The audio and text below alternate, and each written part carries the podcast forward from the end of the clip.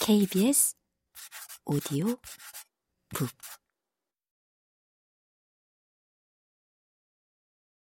좋아하는 책 속에 좋아하는 소품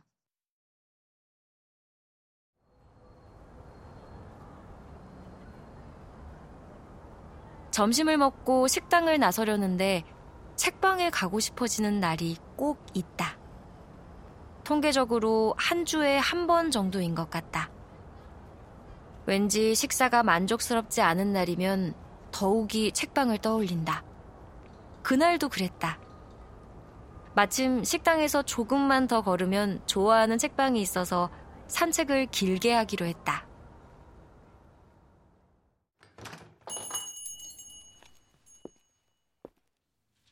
자주 방문하는 책방이지만 진열된 책 종류도 다양하고 수도 많아서 갈 때마다 새롭다.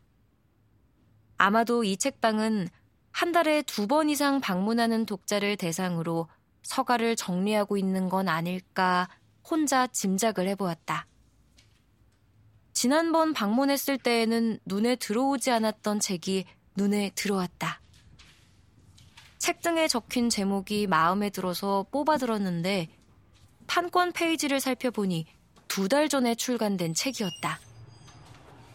동네 책방은 모든 신간을 바로 입고할 수 없으니 가능한 만남이었다. 제목에 이어 책 구성과 참여 저자들이 마음에 들었지만 표지가 아무래도 어려웠다. 제목 서체, 표지 그림과 색감, 그림이 전하는 내용까지도 전체적인 장정이 아쉽기만 했다. 이런 생각에 한 번 빠지게 되면 책을 보고 있으면서도 사실상 보지 않는 것이나 마찬가지다. 그래서 나도 모르게 손으로 표지 여기저기를 가리면서 이러면 조금 나아졌을까 생각해 보기도 했다. 이렇게 마무리된 책일 뿐 표지가 책의 내용을 온전히 대변하는 건 아니다. 책을 훑어보면 볼수록 궁금해져서 시간을 갖고 살펴보고 싶어졌다. 표지는 어려웠지만 책방에서 우연히 만난 책치고는 마음이 빠르게 열린 편이었다.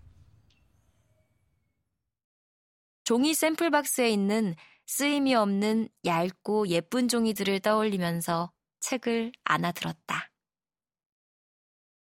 작업실에 돌아와 서너 시간 열중하여 일을 마무리했다. 오전에 작업을 대략 마무리해둔 덕분에 오후 시간을 알뜰하게 쓸 수 있었다. 작업을 거의 다 했다고 해서 일이 금방 끝나는 건 아니다. 메일을 보낼 수 있도록 파일을 정리하는 게 언제나 쓴맛으로 남아있다. 정리에 대해서는 약하기만 해서 이 작업이 늘 오래 걸린다. 그림을 그리고 글을 다듬는 건 계산으로 환산하려 들지 않지만 송고를 위한 정리 작업은 어째선지 기어코 시간을 재고 싶어서이기도 하다. 그렇게 메일에 첨부할 수 있는 파일로 만들고 작업 내용을 작성하고서 메일을 보낸 후 그제서야 의자에 기대 앉았다. 일단 듣던 노래를 바꾸고 남은 커피를 입에 부으면서 산책길에 사온 책을 펼치는 둥 마는 둥 했다. 내 자리에 도착해 짐을 푼 책은 여전히 같은 옷을 입고 있다. 얇은 종이가 분명 어딘가에 많을 텐데 어서 새 옷으로 갈아입히고 싶었지만 당장 에너지를 너무 쓴 탓에 몸을 움직이기가 귀찮기만 했다. 책에게는 미안한 얘기지만 내 책상에서 가장 눈을 두고 싶지 않은 책처럼 생겼다. 책의 내용이 좋아서도 책을 사서 읽지만 단지 아름답다는 이유만으로도 책을 사는 나는 책상 위에는 기왕이면 눈길을 두고 싶은 책 위주로 꽂아둔다. 그런 책상 위에 내 취향에 걸맞지 않은 표지를 입은 책이 있으니 유독 눈에 띌 수밖에.